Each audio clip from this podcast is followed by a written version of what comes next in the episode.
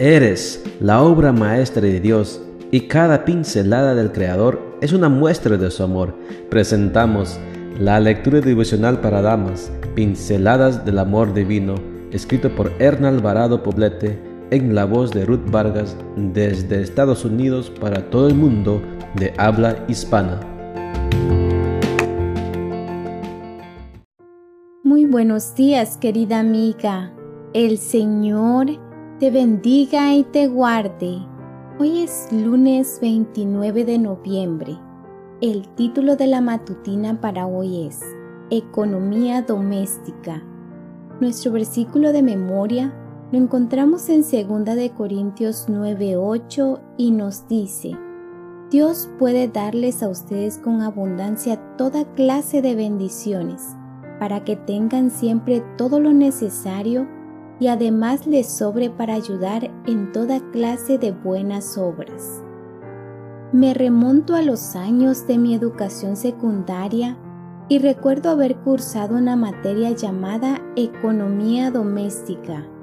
En ella se abordaban temas como el ahorro, el manejo de las finanzas en el hogar y las técnicas para realizar compras inteligentes. Por supuesto, en el currículum educativo actual, esta temática no aparece y más aún es ignorada. A muchas administradoras de las finanzas familiares les haría bien tomar esta clase, pues la queja frecuente es, el dinero no alcanza, el costo de la vida se va siempre al alza y los gastos se multiplican. ¿Cómo llego a fin de mes? Es una realidad que el consumismo es avasallador. El mercado pone frente a nuestros ojos ofertas y oportunidades de compra que no son realmente oportunidades, solo son trampas de la mercadotecnia para empujarnos a comprar. La administración del dinero familiar es un gran desafío y un gran compromiso para las amas de casa, pues cada moneda que esté en nuestra cartera proviene del infinito proveedor, Jesús. La pobreza y la riqueza son en muchos sentidos conceptos subjetivos. No es rico el que tiene más dinero ni pobre el que carece de él. Esto lo define más bien el uso que hagamos de lo poco o lo mucho que poseemos. Dios espera que seamos siervas fieles en ese aspecto de la vida familiar que es la administración de los recursos. Usemos el dinero con sensatez, tomando conciencia de que solo somos mayordomos de los bienes que Dios nos ha confiado.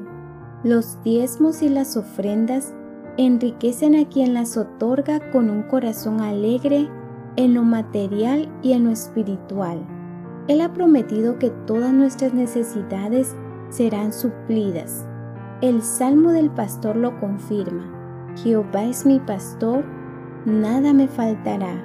Salmos 23.1. Dios está interesado en nuestra prosperidad en todos los aspectos de la vida, incluido el financiero.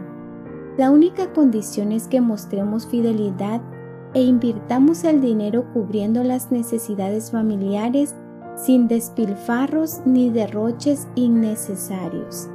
Hoy, al salir a realizar tus compras, abre tu cartera, agradece en oración por lo que hay en ella, sea poco o mucho, y confía en la provisión de Dios.